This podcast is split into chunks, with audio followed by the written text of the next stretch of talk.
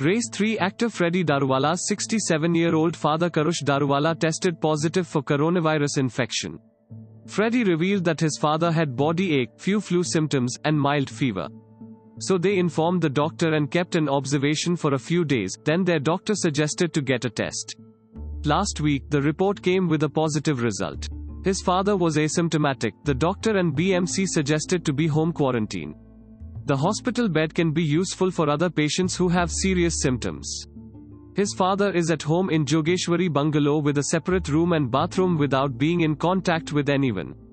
Thanks for listening to the latest news Suno. Download the latest news Suno app or visit latestnewsuno.com to listen the news in less than 60 seconds.